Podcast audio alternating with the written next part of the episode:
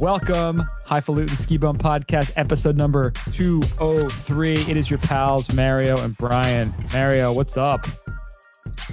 Not much. We've been doing this just like everybody is trying to do this now. We've been remote, we've been virtual, we've been online, we've been hanging out, just sitting here unshaven. We've been doing this for years. We're built for quarantine. I know. We've been quarantining are, ourselves for years. Hey man, we're not skiing, so you might as well be quarantined, locked in the basement. Uh, that's uh, those are our two favorite places to be. So right. we can't do one, so we'll just do the other. So here exactly. we are. So hope you guys are well. Hope you guys are safe. Thank you so much for checking out the podcast. We really do appreciate it. For more information, skibumpodcast.com. If you want to send us an email, skibumpodcast at gmail.com. If you want to buy some swag so you can sit at home and show off on your Zoom video conferences for your, your coworkers, skibumpodcast.com slash shop. We're in all the socials, Instagram, Twitter, Facebook at Skibump Podcast. On your favorite podcasting apps, iTunes, Stitcher, Spotify. Anywhere else, go go look for us. We'll be there too. But those are the most important ones. So thank you We're for listening. We're everywhere. So Mario, let's kick it off the way we always do. It's time for Opry today. So there's been a lot of talk about what people are drinking lately, of course, because people day drinking, I'm sure. Um, but I know we had a little thing going on Instagram. Uh, there's a little banter going, right? People were like, I don't know, like, w- what are they drinking all day? Like, you know, and you mentioned that you're doing, uh, you know, what you're doing. We'll get to that later. we'll get to that.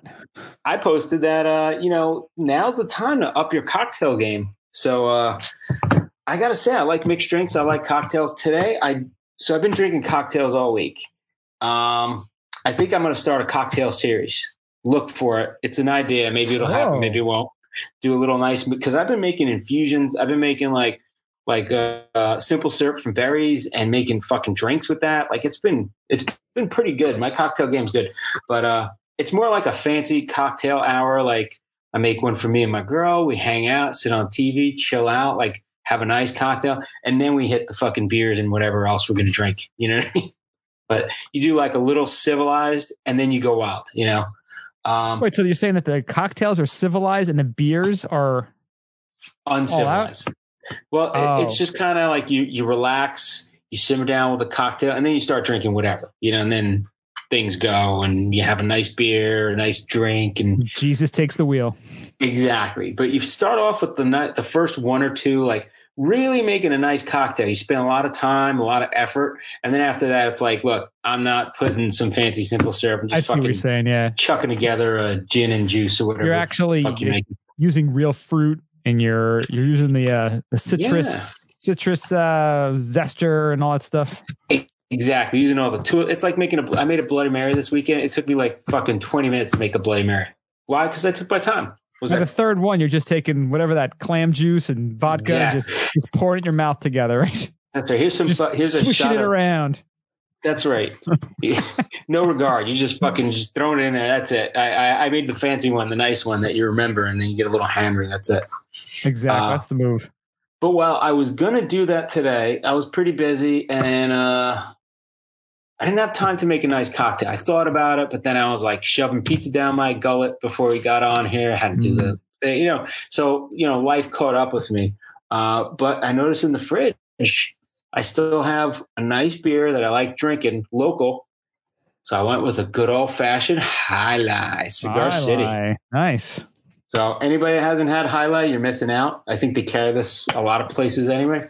Um, India Pale Ale, and it is Damn, I zoomed in pretty. Whew. Yeah, I got a uh-huh. couple different views here. I'm just messing around with. Sorry. Messing. So the Jai Alai, you can zoom into that. There you go. Boom. So we got a little Jai Alai. Uh, it's very good IPA, one of my favorite IPAs. I got to say, they nailed that beer, man. That, that's a solid choice, and they have it all over the place. It's crazy. You think something that's that's almost like if it was that good, you think it would be just like super micro brewish. Yeah, it's like a step under sip of sunshine and it's distributed probably like 200 times more than Sip of Sunshine. Yeah, right. like it's everywhere. So, um, yeah, so this is my favorite. Uh, they have this on draft down here everywhere. It's kind of nice and get in the can, pretty good. Uh, it's a beefy one though. It's like seven, seven point five percent. So get you going. Helps you Um, bring the ruckus. I gotta say, Tampa, Brian, when you come down here, you got to come down. Uh, there's a lot of good breweries down here, uh, specifically for IPAs. Um, and then they're doing like fruited wheats. That's the other one that they do. A lot of fruity wheat, Fruity wheat beers, huh? fruity wheat beers. Well, because it's so hot here, they do like the fruited wheat, or they do you know something where you can drink them on the beach. Mm-hmm. So very, very good. Yeah, that's the one cool thing about when you you travel, drinking the beers that are local, because there's a reason why they're making particular kinds of beers in particular areas. You know, whether that's where the ingredients grow or it's just the certain things you want to drink. Like you don't want a big, heavy, lactosey, gnarly IPA if you're sitting on the beach all day. Like that just doesn't work. Like you want something lighter, a little fruitier, a little more refreshing. So that's that's that's cool Ninety that degrees. Let's get a nice IPA, right? Oh my god! Like I got some, I got some humdingers in the fridge. So I think one I have is like at least ten and a half percent. You know, you get like a, uh, like the triple sunshine. That's I think that's around ten and a half percent too. And you, you put one of those down, and like you feel it. And if you're in the sun too, like you're just Yeah. you're just gonna. Why are you doing that to yourself? Have some nice Well, all day like session IPAs, uh, all day. I, what is it? The all day IPA, the one from Founders. yeah, founders love that one. four and They- change. but they have a lot of the IPAs they brew down here in Florida. They're they usually have like a fruit tint to them. I mean, even Jai Alai has like uh it's the hops they use. The uh, it, it tastes a little citrusy. the Citra hops. Um, yeah, the Citra, and they're all like seven, seven and a half, like close to eight. And you have them out here in the heat. You just have like one or two, and you're like, holy shit, I am fucked up right now. Like you notice it, really, especially in that heat, man. Oof. Yeah, definitely feel that. but we're having good weather right now. I can't complain. We've had like I gotta say almost 30 days of no rain and freaking it, right now it just cooled down to high of 67 and last week it was a high of 80 like four. So Damn. I gotta say it ain't bad and sunny, but you can't go to the beach. You Well, gotta stay inside. Well, there's, I mean, again, this isn't really a story that we're talking about, but I saw a couple articles saying that the level of carbon in the air seems to be dropping with people traveling so much less. So yeah. you wonder if, you know, how about every year we take April or May and nobody travels and we keep this quote unquote, again, not getting political, global warming, you know, whatever Yeah. side of the fence or debate you want to be on, like something's up, but would this change that? Like, would would we actually be able to control our destiny by not being such selfish, just consuming pigs that we are? Yeah, I think You this know? little rest, you know, as, as unfortunate as it is, I think the rest it's giving to the environment is, is great. I think it's all healing healing itself a little bit. You know, um, there's freaking there was a seal in uh, in Clearwater Beach like last week, just came up and fucking hanging out. Yeah. Just you never see seal up there. You see manatee, you see dolphin. Um, of course, see shark once in a while, but a lot of dolphin. And uh, yeah, this fucking seal just came up, just hanging out with people, just chilling out. hey, I remember you guys. What's up? Yeah. What, what's Throwing up, idiots? Seal seal high fives, which is like a seal high one. That's right. Well, the way I think about the Earth is the way. I, uh, so the metaphor that I like to use, you know, the movie The Incredibles. hmm Fantastic movie, and I that's one of our favorite like Pixar movies. And now with Benjamin getting a little older, we, we watch it with him. And there's a part where Mr. Incredible is trying to like he finds that computer and he puts the Kronos code in. He sees all the the supers that were killed on the island from the guy. Not a spoiler alert. Jesus Christ, the movie's like 15 years old. People like, God damn it, Brian, I want to go in fresh. Yeah. And then so he gets like uh his wife presses the little beacon button and his his thing goes off and the alarm goes off while he's there and all these big black globules kind of like hit him. And at first he can kind of walk with like one or two globules on him. And then more and more globules hit him. And then they just come over and over again and it just completely stops him in his place. But at first Yeah. he can kind of keep moving a little bit. I feel like humans being on the planet all the stuff the consuming we do our cars our travel agriculture, we're just kind of like absorbing the resources from the planet like all of us collectively. And Yeah. just and it's not like we're not getting bigger gnarlier cars or traveling less like we're trying like look at look at a plane and you, you know when you're flying usually you have your app and it shows like where the plane's coming from and you could just go through the history of the last couple of days of where it's been going that thing is not sitting it's always just going going Yeah. going planes uh, thousands of planes every minute in the sky flying all over the place, NASCAR, you know, oh, every kind of like racing event, like all the shit that we're doing every single day, just general commuting.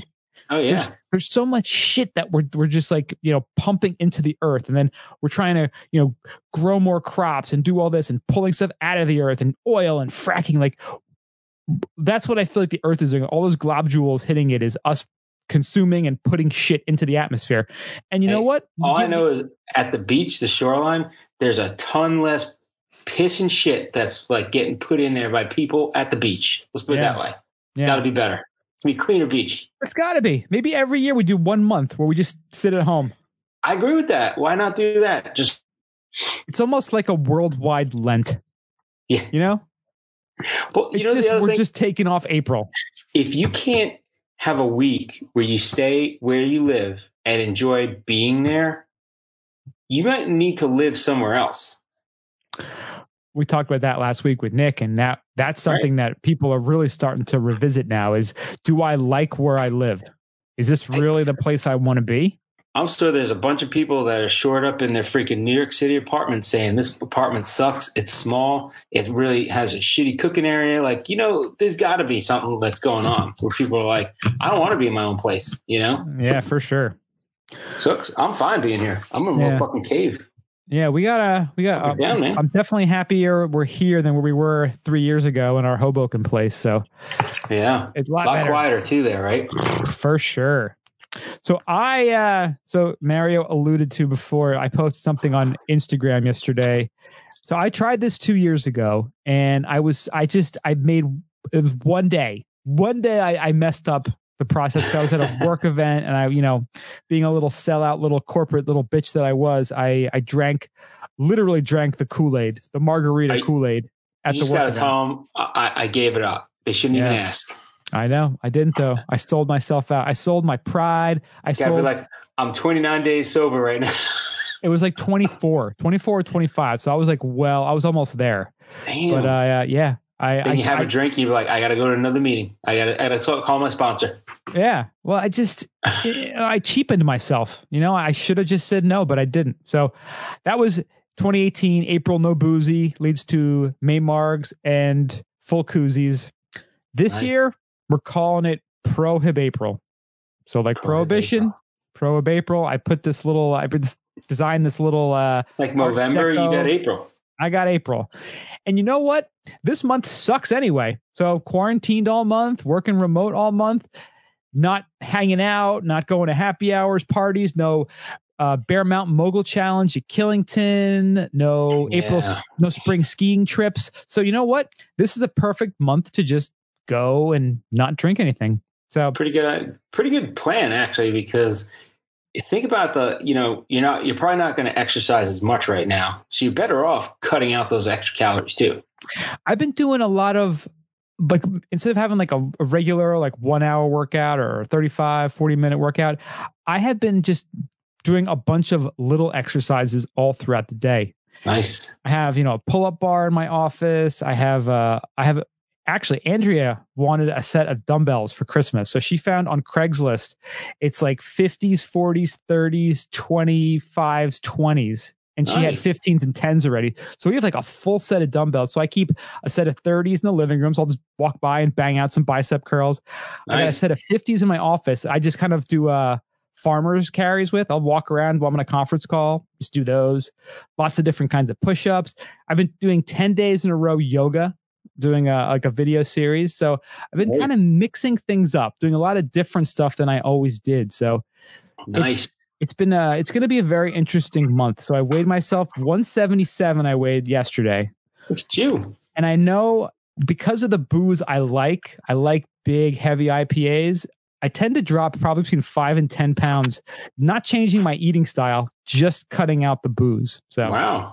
All we'll see what happens so i am drinking uh, my what i my usual go-to when i'm not drinking is a synergy gt's kombucha now as i This mentioned is a Mario, special one though, right? this is a very special one. This one is expired by a year. Like this just Damn. living in the back of the fridge. I But- that's safe though. You get Dude. like botulism or some shit.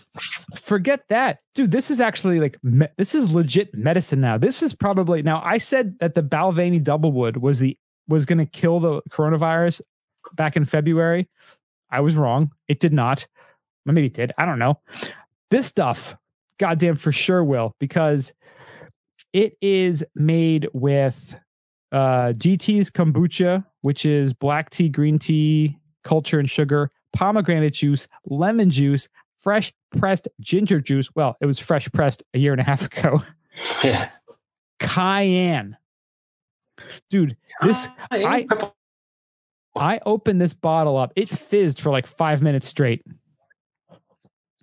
I pulled the goddamn SCOBY thing out. It was like just this like big, gnarly, long, gross kind of worm looking thing. It's growing Gross. in there. So this thing is a this thing is alive. Damn. Like I said, it's like the Stranger Things thing. It's like the strange. It's like an octopus tentacle. Like all kinds of stuff is happening in here. Damn, man. Yeah, Nasty. probiotic. A lot of probiotics in here. You you dancing with the dark arts in that one. That's right. so yeah, so I'm doing this for a month. Um, uh, and also our buddy Nick talking about last week. I was like freaking three plus months sober, which is super inspiring. So I'm gonna, get you know, I can do a month. I'm pretty sure. I usually can do like five days. Yeah, I've been drinking less, just like like one a day, like one glass of wine, one beer. But now I'm just uh I'm just cutting out totally. Of course, I, I really want a goddamn margarita now. Just talking about this, See, you just uh, you got yourself. but it really doesn't. It, it doesn't. It's it's gonna be all right. I'm not I'm not too concerned. I'm I've been so busy the last two weeks being quarantined and getting stuff done. The next month is gonna be even more crazy. So I need more sleep. I need better sleep. So maybe this will help. So that would be nice. Sleep's the key. Sleep's the key. Sleep's huge. Yeah. Yeah. So ev- everyone seems to be drinking though during quarantine and lockdown. That's right.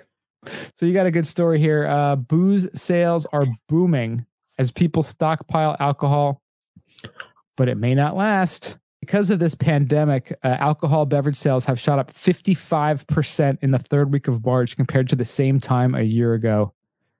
Several states, including New York, order people to shelter in place, social distancing. People, of course, quickly stocked up on spirits, wine, and beer. Ready to drink cocktails such as spiked lemonades or canned gin and tonics grew the most, a 106% spike in sales. Damn. Hard seltzer sales also remain strong, with White Claw and Truly remaining the top selling brands. Wow, I love this. So, beer, which has gradually fallen out of favor with the American drinker, that's sort of fake news too. Shitty beer has fallen out of favor. Good beer has just been rising up, and we're still drinking that What percentage wise are talking? percentage wise, yeah. But they're saying that the larger packs of 24 or 30 both grew 90% for the week compared to the year before. Damn. People are going bulk, people are going big. So I like in here they do the overall, you know, there might be a deeper recession. You see that? Yeah. And they're saying they're saying uh, they expect sales to remain strong for cheaper beer like Budweiser, but warns that craft beer industry may be hurt. Around seventy percent of its sales come from the brewers' tap rooms at bars, which are currently closed in much of the U.S. True, but a lot of them are doing curbside pickup. So you can, you know, you can still get the beers. Uh, it's just a question of are they going to want to have their operations running and have a full staff and want to pay them during this time? yeah, I mean, I'd be a total hypocrite, but I, I, I do wish and hope people support their their local craft brewers. I will not be this month, but once May comes, I'm going to help you guys Well, out. Well, all the uh, the breweries are closed. They're closed down here. Otherwise, I would have been going to them, picking up some uh, growlers and here and there. Are they really? Yeah, I know they're they were not. doing they're curb- not essential. They were doing curbside here at a couple places. Oh, were they? Yeah, I don't know if that's Do they sell food at those places though? No. Oh, okay. Uh, here, it's only if you sell food takeout, then you can sell beers also as like a package to go. Um, I did go to a restaurant. I will not name where it was because I don't want to get them in trouble. but I did get wings. Picked up some chicken wings last week with my girlfriend, and we asked like, "Hey, can we get a beer while we're waiting?" And they're like, "Yeah, but you really can't drink it here. I could give it to you in a bag, and you could drink it around the corner or in your car." So I was like, "I'll drink it in the car while I'm waiting for my food." That sounds So super legit. Worked out pretty good. Sat in the back seat, so I wouldn't get uh, you know, targeted for, "Hey, are you driving while you're drinking a beer?" Um, and then waited for my food, got it, and left. Very weird. It's a, it's a strange, strange time these days. Wow. Yeah, I'm trying to look at what the local uh local breweries are doing. Yeah, they're still um Carton is still A ton of them. pickups. Okay, they're doing pickups. See, there's a ton of breweries down here, but I maybe I have to check a little bit more because um most of them are closed. I wonder if a few of them may be open. Um, because on my bike on the trail when I bike ride, there's a ton of breweries, and um, usually it's one of those things. If I have nothing to do and I'm not on an exercise ride, I'm just on an enjoyable ride. I'll stop and grab a pint or two, you know, hoist up a pint, and then uh, and then get back on the bike and ride home. All right. So I may have to check that out. Something to do this weekend. Wow. Now um Kane actually offers home delivery to our whole county on a daily basis. Oh wow, Yeah, that's pretty cool. very nice. Nice. So that means I can just call up and have beer delivered.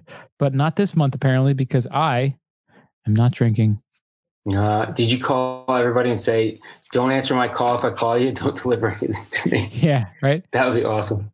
Like begging The- people, like, "Please, man, I was only joking." The funny thing is, like on Instagram, like when I posted that yesterday about doing the Prohib April, they're like, "Oh, like that sucks!" Like, haha, like that's dumb. Like, don't do that. Like, why would you do that? I mean, I don't. I get it. Like, I know whenever I hear someone doing that, I kind of make the same kind of joke with them. But I, it's just funny how you know if you do think about it, we are just pouring poison into our bodies. Not saying that it's not wonderful and I don't love it, but when someone doesn't want to do it for a little while, like we just rag them. It's it's just a funny. And that's pretty sad if you think about it. Like, hey, you know, I'm not drinking it because I just want to give my body a break. I'm getting really healthy. Maybe I have a problem and I'm not telling people, but and then you just get like shit for for doing it. It's it's really it's very Yeah. interesting how people are, right? But you say you quit smoking, people are like, oh yeah, right on, way to go. You know, It's like I'm gonna stop smoking crack. They're not like, oh, pussy, come on, it's just crack. good, more crack for me. Just a little fucking memes going on. Yeah.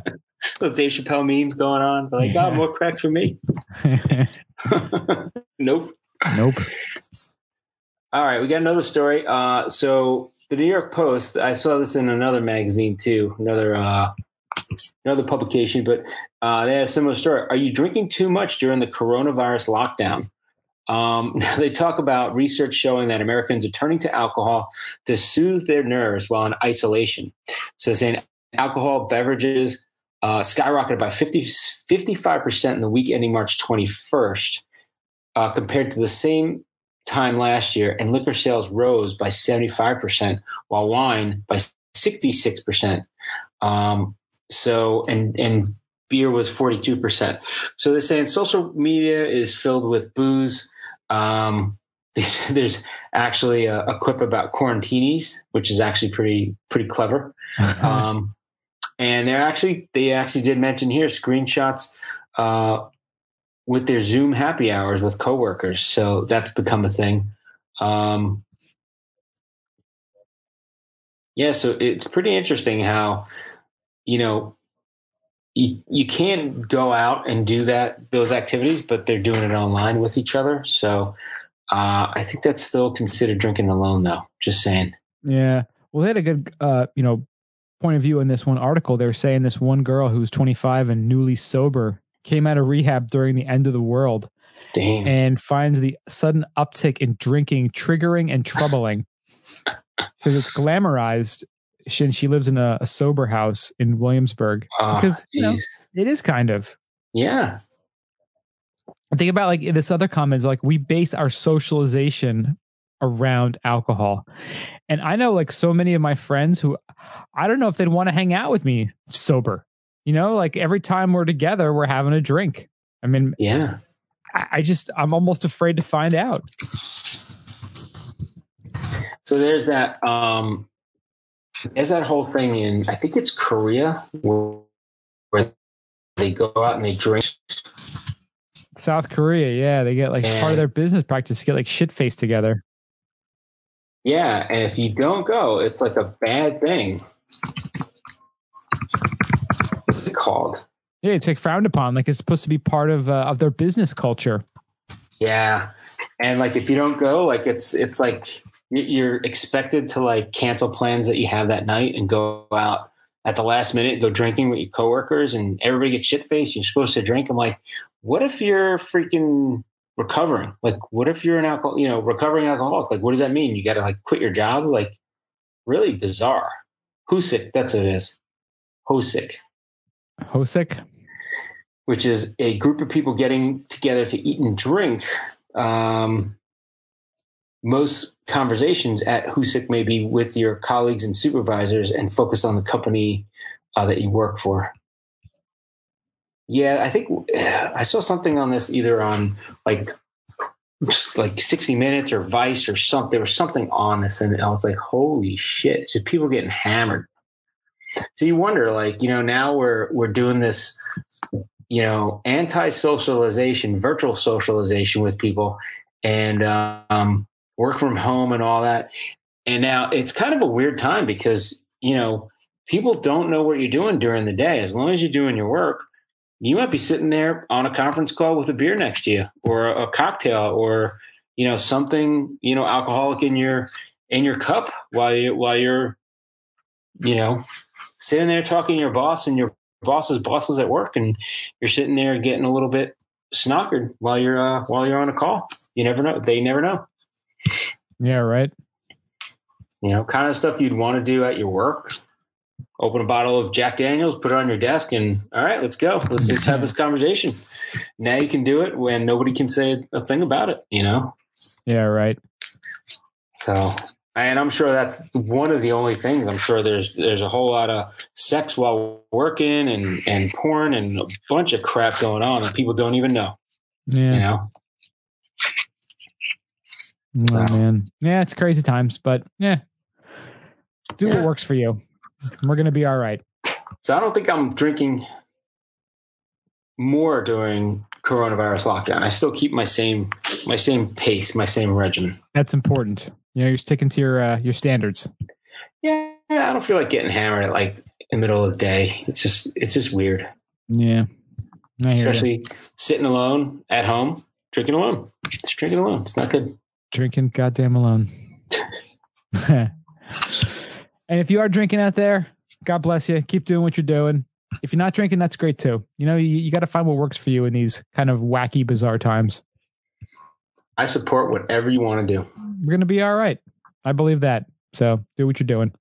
Let's go to ski news. and its out of ski communities are rallying to support their own. And well, we'll get into a little bit later, but you know, Alterra and Vail shut everything down on March 4th, March 15th. And the estimates are that roughly 100,000 seasonal resort employee jobs were affected, which that is a crazy amount of people. I think they said wasn't it this week like 6 million plus people applied for unemployment last year Yeah. it was 3 which It's going to be horrific. It gets going to keep getting worse and worse. It's just it's pretty pretty brutal so this article talks about you know the folks who specifically this article is about sugarbush uh it starts off with them and it's a it's about one of the employees and she was been a lifty there for seven years and they got let go you know a month earlier than they thought and even worse was uh, they went back a few days later to the mountain and you know everyone found out that their gear 13 people's gear had been stolen from a staff locker room. Wow. they took skis boards poles boots with custom insoles helmets and clothing. Damn. yeah they said police are still investigating the theft and according to sugarbush risk manager insurance will not cover the missing items. But one of the nice things that happened was that a GoFundMe campaign raised five thousand dollars from eighty donors, Hmm. which is Very really cool. cool. So that's you know, that's that's a helping hand to these folks.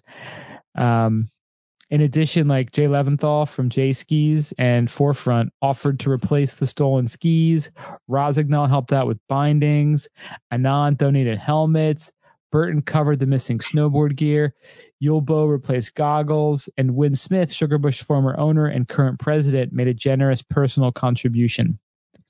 So you're just seeing folks in the ski industry do what they can. You know, it talks about Killington and uh, its president, Mike Solimano, who was, you know, helping load groceries into the cars of employees.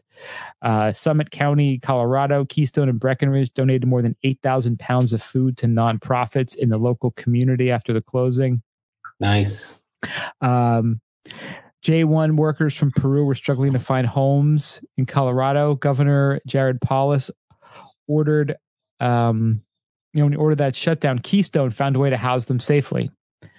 So, you know, as much as you hear about the negative stuff going on in the industry, you hear about, well, we'll get into some of the, you know, the Yeah. Vail stuff later on.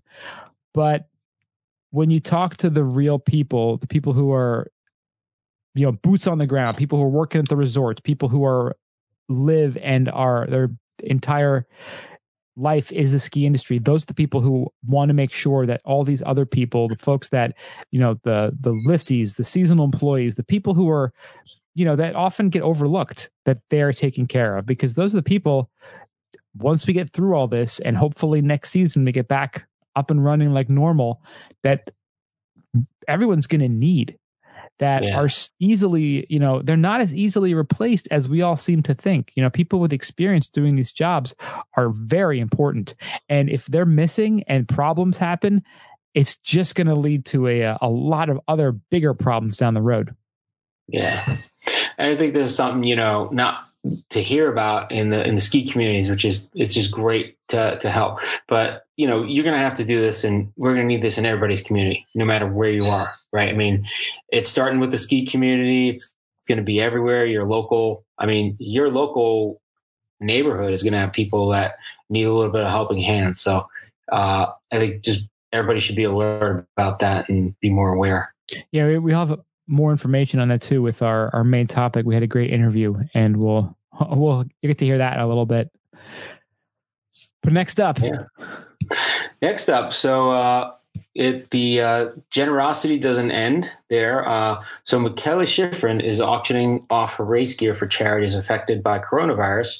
Uh, her and a bunch of other athletes, they're actually auctioning off race gear to raise money for charities affected by the pandemic.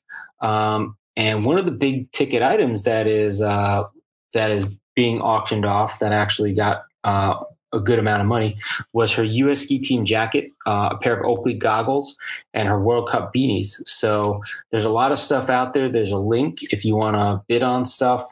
Um, and so far, the auctions raised twenty five thousand dollars. Um, and there's also, you know, top U.S. athletes Jessie Diggins, Madison Keys, Kate Courtney, um, that are being auctioned off there as well. So take a look at it. Very cool. I'm trying to see where her jacket is, what it's up to at this point. It's so funny. You look at the uh, the they put like value of things. So they have like Jessie Diggins bib, and its value is fifty bucks, but the bid is fourteen hundred and fifty dollars. Yeah, because people are trying to get it. Yeah, I mean, you know, uh, value. Taylor and- Shiffrin's jacket current bid is wow. thirty eight hundred dollars, and the value is three hundred twenty dollars. Oh my god, that's crazy. A beanie, thirty dollar beanie, five hundred fifty five dollars. Her goggles are going for over three thousand. That's pretty cool. and you got a couple more days. You got about five more days left if you want to get in on that. Oh, you know what's cool? They have a 30 second custom selfie video. Maybe we should try to get that. It's up to a thousand bucks right now. That's Dude, cool. thousand bucks to us? That's right. Right? Eh? Yeah. Come on. Eh, Come on. eh, Think about the now Do the Larry a David. thousand bucks. But again, but look, the price is a thousand bucks, but the value priceless. Priceless. See, that's what you want How do you see. put a price on that? that's very then cool. see, then Mikaela knows we exist. She'll start listening to the podcast. She'll become a fan. She'll spread the word to other people. You know, like it just becomes a, a slippery slope of success. I know. We need we need a a guest a guest spot on our, our podcast. We could auction that off. Eh, value priceless. Priceless. I think we should build in that 30 second video. They're doing her her GS race suit. Yeah. That's that pretty one's cool. pretty big too, right? What's that one up to? 1650? 1650. Yeah. Jessie Diggins World Cup race bib. 1450. Yeah. Yeah, I think we need to bid on both the uh, Mikaela and Jessie Diggins 30 second custom selfie video. Imagine we had both of them. Imagine we Ah, won both be of them. That would be That'd pretty awesome. so. And you know what? If you do, you know, the money this is going to, it's going to these like wonderful causes. So you really, you really do win by getting this, but it's also a super huge win where that money's going to. It's not like it's going in like these athletes' pockets. Right. Yeah, it's going for charity. It's going for it's going for the start of the charities that are going to be going on for a while. So we might as well start right now. Yeah. It'll be needed. Yeah. Pretty awesome. So bid away charityauctionstoday.com if you want to check it out. Very cool. Yeah. All right, Brian, you got the next one. Uh, here's a humdinger. The next one is kind of like a the two stories. They're two separate ones, but they're kind of the same. They're connected. Yeah. They're definitely connected. How an Austrian ski resort helped coronavirus spread across Europe. What? I couldn't imagine a, a, a place that would do that. Goddamn Ischgl. Goddamn. You just got to shake your head and be like, I fucking knew it. I knew it. I heard Austria and I heard spread Corona, just like like you know, uh, like freaking um New Orleans. Shotzi, shank me ein photo. It's the Australian New Orleans right now. Like, Yeah. Shotzi, shank mir ein N95 mask. God damn. they should be saying. So yeah, Ah. it turns out that Kitzloch, a popular restaurant and bar in the Austrian ski town of Ischgl, was kind of a, ground zero for après ski in Ischgl and is now where several hu- saying hundreds of people yeah. across Europe can be tied to that Kitzloch bar in Ischgl. Damn. So I'm trying to remember, did we actually go there? Like, do you remember that place? I don't think we ever went to that one. Uh, it, I almost thought that was Schatzi Bar, but it wasn't. It's uh, no. This is uh, I don't think we went there. I'm because I remember I'm trying to think. There was one place I'm trying to remember the name of, where I had a picture of those guys that were and they were like and we're like Zupa, like those were like the Zupa. Zupa guys. That was the Schatzi Bar. was that? I thought that was across the street from Schatzi Bar. Oh, is this Kitzloch then? I feel I'm like gonna have we, to look it up on Google Earth. Let's see. I feel like we did go to Kitzloch. I feel like that might have been the place because it was on the other side, like that. Because most of the time we stayed on the side of the mountain closer to our hotel, and that was across that weird tunnel thing on the other side of town. That's where I think this bar is. Practicing I'm the not- uh, uphill motorcycle with the motorcycle. Yes, Yep. exactly. I think that was over there. Zupa. Okay, I'm zooming in now. Zupa. Um, Schatzi Bar. It's across the street from Schatzi Bar. So that don't I think think we we, did there. go there. Dude, Really? I think we did. I, wasn't think you like might be right. playing there. No, it's Nikki's style. I think that was it. Nick's Stadel. Nikki Stadt. Stadel. Yeah. Nikki Stahl. I think that was the place I'm thinking of. We saw Kitzloch, but I don't think we went in there. Okay. Yeah, I think it was the place next to it. Nikki Stahl was the place we did go to. Nikki Stadel. Yes, it was Nikki's. Because that's Okay, where we had the happy hour, and then we went by the Schatzi bar and That's it. Okay, so we were next to it. So we didn't actually go to it. Nikki Stadel was where we were introduced to um, uh, Mickie Krause. Oh, was it? Yeah, that's where we started hearing it. I think uh, the first time we actually heard it and let it register in our brains and just was open to it because at first I think we were like, what is this queer music that's being played right now? Exactly. And then by the second or third day, you just start to embrace the bizarreness of Europe. And then you start humming it, and they start. Yes, I, I see the inside bar. This is exactly where we were, and they had some dude that was semi-famous. It wasn't wasn't him. It wasn't Mickie Krause, but I guess it was somebody that knew him or whatever, some famous singer or whatever. And he was in the bar, and it was like, "Oh wow, this guy." And I'm like, I don't have any idea who that dude is. We're American. None of your Yeah. celebrities matter to us. yep, that's it. We were there. we were at Nikki Nicky Stahl. Shad. That's the one. Okay. All right. That's cool. So we didn't actually go to Kitzloch, I guess.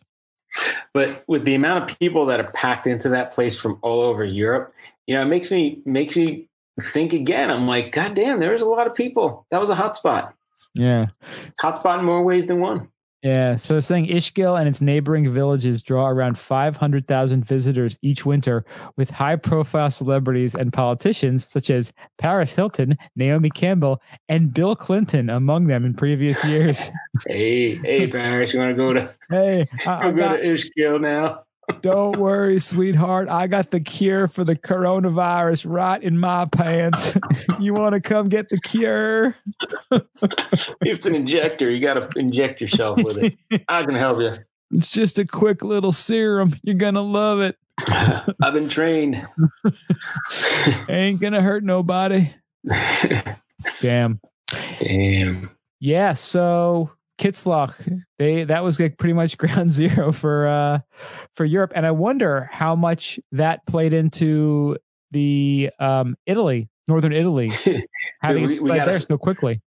We got to do a docu series proving how that is the start of it all. Yeah. One dude came from one and then went there, and that was it. It was all over the place from there, Yeah. um, including the person that must have gone to Idaho right Oh, from Ischgl, uh, because that's the other place. Uh, there's a ski vacation hotspot known as Sun Valley, Idaho. may have heard uh, of it. which is which may which is part of it. So, um, yeah. So I think they're saying so.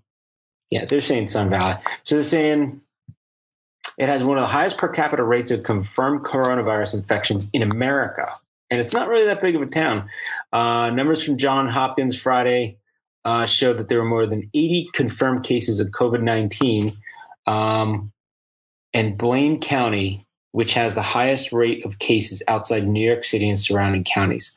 So they're saying it's it's smart, far, far smaller than in New York City, uh, but it's still dire for residents because it's a small town. So they roughly have 22. Um, you know, it's a rural county of roughly 22,000 people, um, and at least two people died. So yeah, it's kind of if you look at the the percentage, the percentages, uh, and this is another place that draws skiers and outdoor enthusiasts from around the world. Now they're they're they're citing uh, vacation regulars, including which must have been a long time ago, Ernest Hemingway, uh, Bruce Willis, Demi Moore, Tom Hanks, Rita Wilson, which we know they had corona. What kind uh, of stupid fucking list is it? where you're including Ernest Hemingway in it. Jesus, you couldn't find anybody else.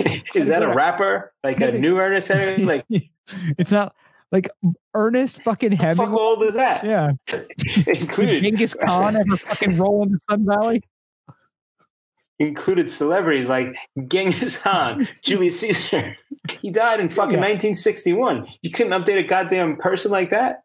So I I, guess Er, Ernest Hemingway, Bruce Willis, and Demi Moore were around the same time as you know they they, they all existed around the same time, right? Yes. We, r- rumors have it that Cleopatra once vacationed there in Sun Valley as well. considered having a pyramid built there.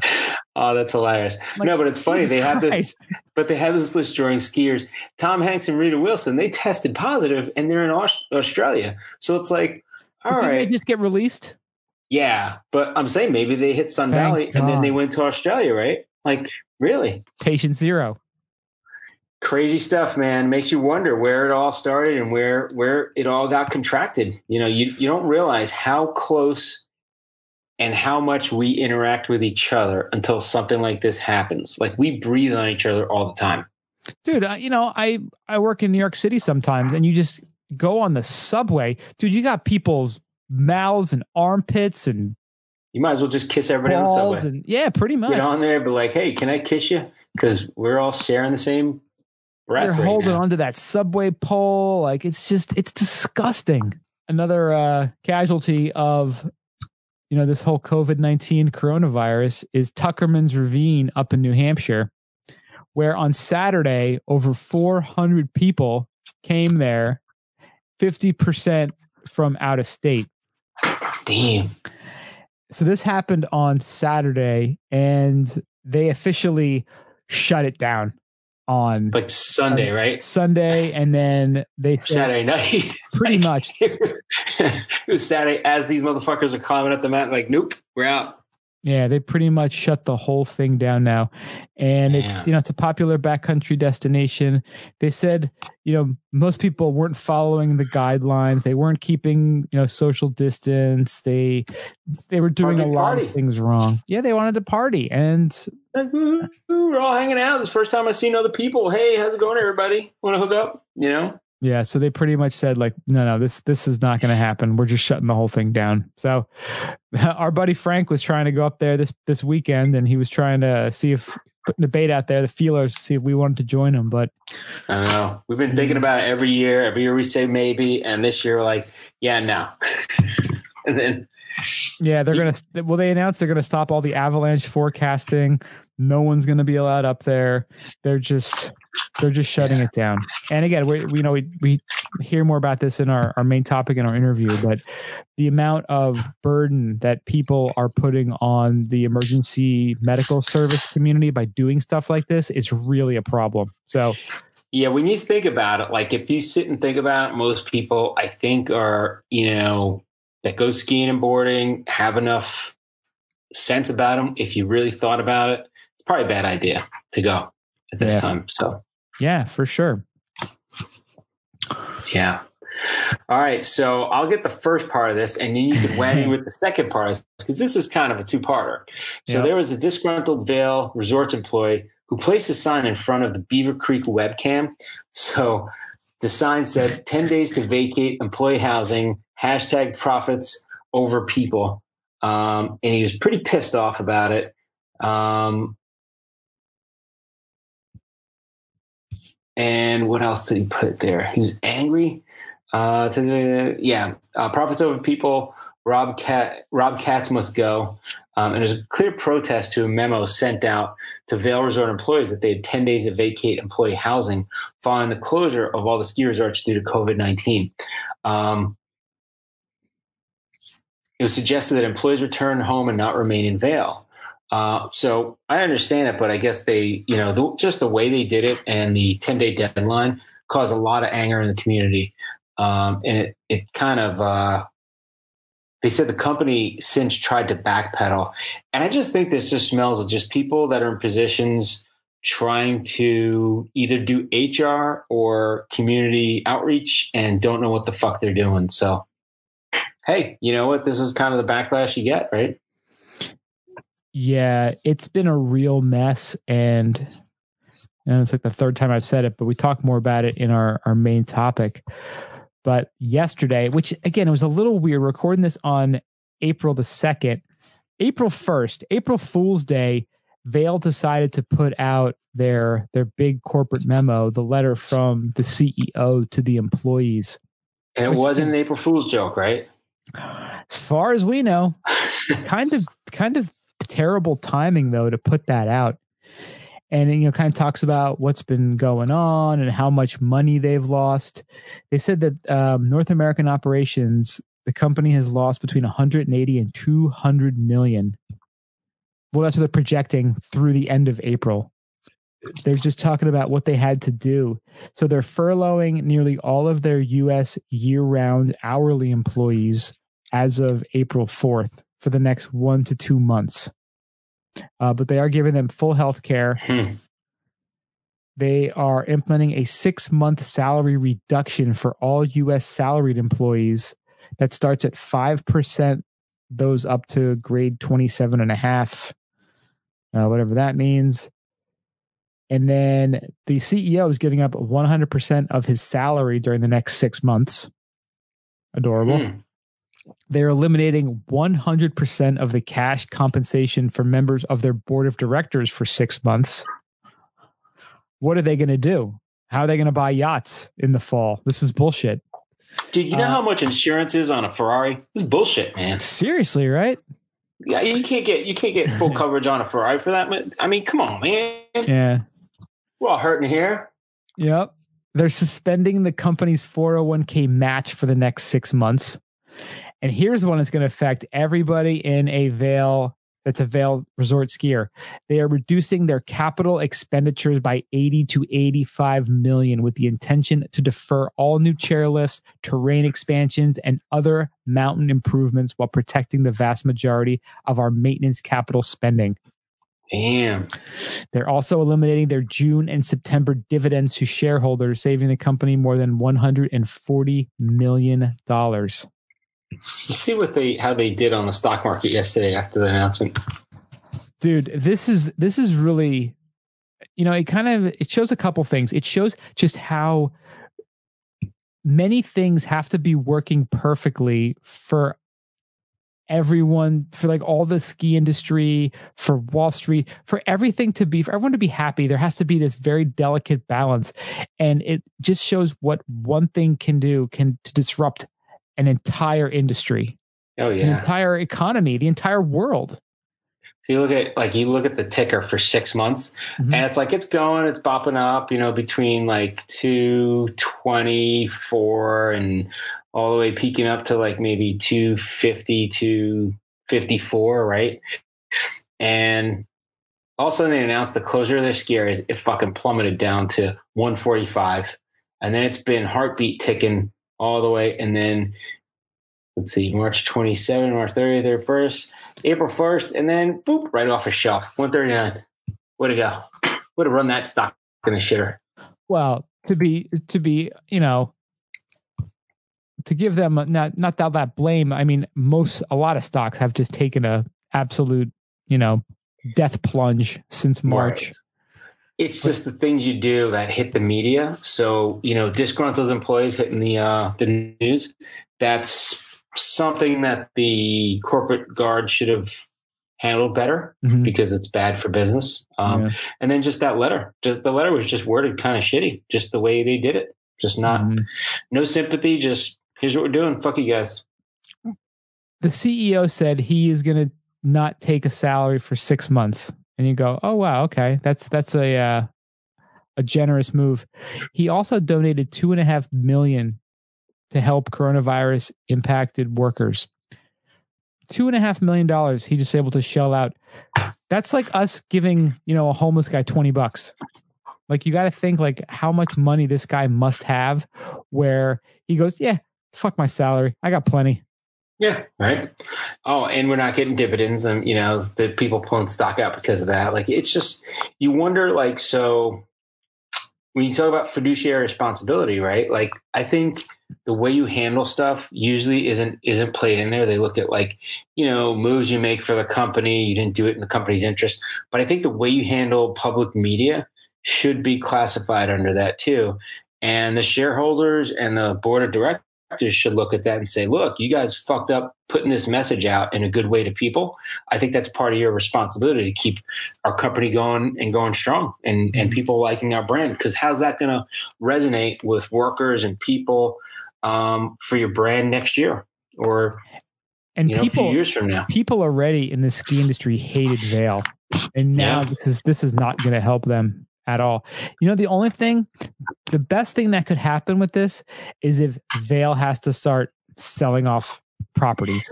that's the could be the best case scenario for the whole ski industry is if they have to start breaking up the duopoly just not not like having government come in and break it up because that never works just having it naturally go dude if we want to stay afloat we got to start shedding some some of these properties and then these resorts get back into private hands or into co-ops. And that's when you're going to get those those great ski focused mountains and not these mega ridiculous resorts with all the other nonsense bullshit that you know we've been kind of complaining about the last you know ever since this podcast started. Dude we hit we hit powerball this weekend. I think we're we're in for taking some of that from Vail. Taking yeah, some choice properties what's the first resort we're going to try to pick up from them definitely won't be Vail I don't think about Stowe, maybe not Stowe. Uh, I think I'm thinking something small to midsize, something nice but not lavish. Maybe Whistler, but I don't think we can get it for you know 100 million. That's uh, a, a huge price tag, right? What did that go for last time? Like over a billion. Yeah. So there, uh, there's no unless we're going to break that up and buy like a lodge there. um, yeah. Uh, Vail Resorts um, list. Those pretty of, expensive, right? So yeah, I mean, would you really want to buy Stowe? No. So we're looking at the list. So we got Beaver Creek. Vermont kind of hates right now because because. Yeah. All right. So we got Vail, Beaver Creek, Whistler, Breckenridge, Keystone, Heavenly, Park City, North Star, Kirkwood. I didn't realize they owned Kirkwood. Huh. Maybe Kirkwood would be the one to buy. Kirkwood would be a fun one. Uh, they own Stevens Pass also. And then in the Northeast, they got Stowe, Okemo, Mount Snow, Hunter, Attitash, Wildcat, Mount Sunapee, Crotched, Liberty, Round Top, Whitetail, Jack Frost, Big Boulder. Uh, a couple why don't we just buy something like A-Basin? They own that, right? Well, no, A-Basin. Remember, they kind of like bolted their. I think they're independently owned, but they were part of the Epic Pass. Ah, okay. See something like a Kirkwood, or um, even like a Wildcat in New Hampshire. Like that yeah, could be a fun one. Keystone. Keystone could be cool. I mean, Breckenridge might be a little bit, a little spendy. Uh, but yeah, yeah, something a little something a little smaller but gnarly, like Kirkwood could be the spot because then you're Mount in Tahoe. What's that? Mount Bright. Oh, fuck that. Stevens Pass. Stevens Pass could be cool. But then who knows what's going to happen to Seattle with the coronavirus? They may just take everybody out there. Yeah, that's that's. You want to be a little more away from things. Like Kirkwood's kind of like it's it's about an hour south of Heavenly, so you're a little bit further away from all like the the hustle and bustle of like the regular South Tahoe scene. I know we know the area pretty well, Mount Snow. That should be yes, that's a possibility too. Pick that up. I don't know if that that could come under 100 million. We'll, we'll have to see. Yeah. Stress sale. We'll take it off their hands for a cool, you know, 60 million. Yeah. I think something a little gnarlier would be the way to go. Like I really think something like a Wildcat, Kirkwood, one of those would be one of the east, maybe to one east, one west. and you know what? Then we'll just do Ohio. I don't know how mad that river is there. Uh, Okemo. Okemo. I had a lot. Of, hey man, I had a lot of fun at Okemo there a few weeks ago. That was it was a real fun. good time. It's just, uh, yeah. Again, we had a we had great weather. We had a lot of fun. How about we split up canyons from Park City and buy the canyons. Oh, break it up again.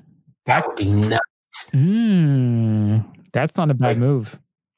Break it off as like the pirate, like breaking off from like the establishment. Yeah, and like take the uh, what is it, the Four Seasons, the Ritz Carlton, and like just like that's part turn of turn into a hostel. Like make it like right. gnarly and fun, and not so like high end and frou frou dude plant fucking trees as big as evergreens that are just completely made of weed some weed evergreen hybrid. Just fucking it's like oh is weeds illegal in utah? Guess what? We're our own sovereign state now. We'll do whatever the fuck we want here. We only take bitcoin. We're growing weed. We, we got breweries everywhere. That's it. Freaking yeah. just we just it's like Victoria. We just become our own, our own like government. I wonder if it's easier to become a sovereign nation now with all this coronavirus stuff going on. Hey, it's Utah. You could claim some shit that you saw some tablets and they said you should be your own nation, and you could probably get a whole bunch of people to vote for it over there. I think I think we're onto something here. Believe so. We'll just like uh, we'll cut the cables on that gondola that goes from Park City. Ah, that's it. That'll be the first thing. That's when we really. That's the first move. You got to cut that, that. sends cable. a message. You got to cut that cord, son. cut that cord. Sends a message. You got to come by horseback. That's it. Just build a wall there. Like we'll just uh, yeah, we'll, we'll Build a annex, wall. we'll annex the canyons. Build a wall. We'll stop cars coming in. Sorry, you can't come in. You're from you're from Jersey. You're out. I think that's Uh, the move right there. That's the move. Yeah. Invite only. It's invite only. You show up. We'll we'll, we'll decide if you're invited or not. Yeah. That's not a bad move. So all you got to do is have those uh those proper six numbers for Powerball, and then we're golden. Damn. So I that's think that's I your would switch Urban Ski Week from Gatlinburg to the canyons. perfect. I'd shuttle people up in a, a baller ass snowcat snowcat bus. or perhaps you could have your you could build your own tunnel with a railway car underneath.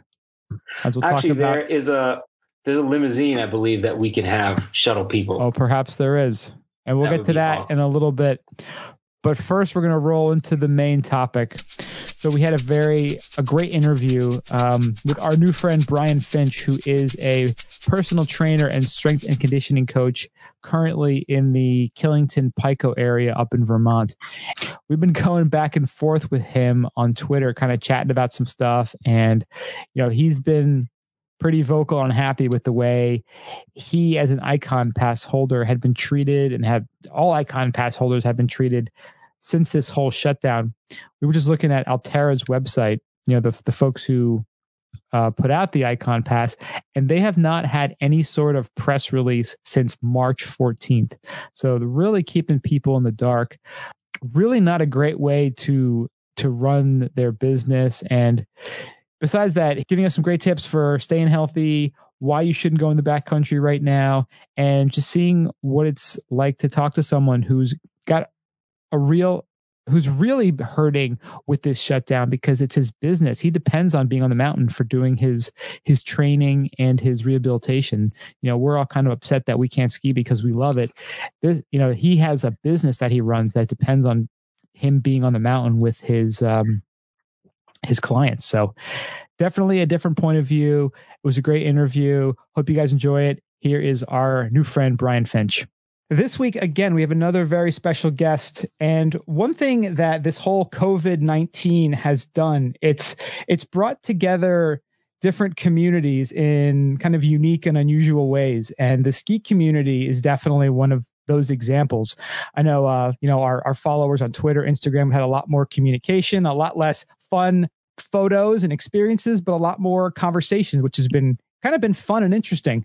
A lot of us who don't get to ski and snowboard because of the situation are all pissed off because, you know, we're not getting what we want. We love skiing, we love snowboarding, we want to be out there, but it's really easy to forget the folks whose lives and jobs depend on the snow sports industry and who are really, truly suffering. And one of those, we have our special guest, Brian Finch, today, who is one of those people in that position who relies on the mountains being open for his his business. So Brian, why don't you give us a description of what you do and where you are located? Sure. I am uh, I'm located right down the road from Killington and Pico. Um, uh, I am a strength conditioning coach and I'm a physical therapist. So I, I kind of wear two hats, let's say. Um, I, I work with a lot of individuals who may get hurt on the mountain or who may um, you know, make the mountain their pastime and want to be out there. They want to be skiing. They want to be healthy. They want to skin up the mountain. Um, life gets in the way sometimes. They get injured and they come to me and, and I rehabilitate them. And uh, I also have a fairly decent sized group of people who come here for what we term destination rehab. So, um, you know, sometimes someone will have a surgery and they'll be on the tail end of their recovery. They want to come up, they want to learn how to ski again. Uh, I'll do some work with them in the clinic and then I'll actually take them out on the snow and, and ski around with them a little bit and, um, you know, give them mobility, strength training, um, you know, conditioning guidance so that when they're ready to, to be on their own, they're going to do it safely as well. So. So, because of that, you've been directly affected by this. Um, when did it all start? Like date wise, was there um, was it before the actual shutdown notices that you were having some business uh, effects, or was it kind of after that notice? We we were, you know, even though the weather hasn't been fantastic, we were having an absolutely booming season. I mean, people were, um, you know, coming to the mountains. They were having a great time. Um, just to kind of give you perspective, you know, I've heard from some of the guys who work at the local bars that you know they were pulling in you know forty thousand dollars worth of beer sales this year at like one Whoa. day. Wow! Know, Holy cow! At like, a, at like a at like an on hill, you know, ski mountain bar, right?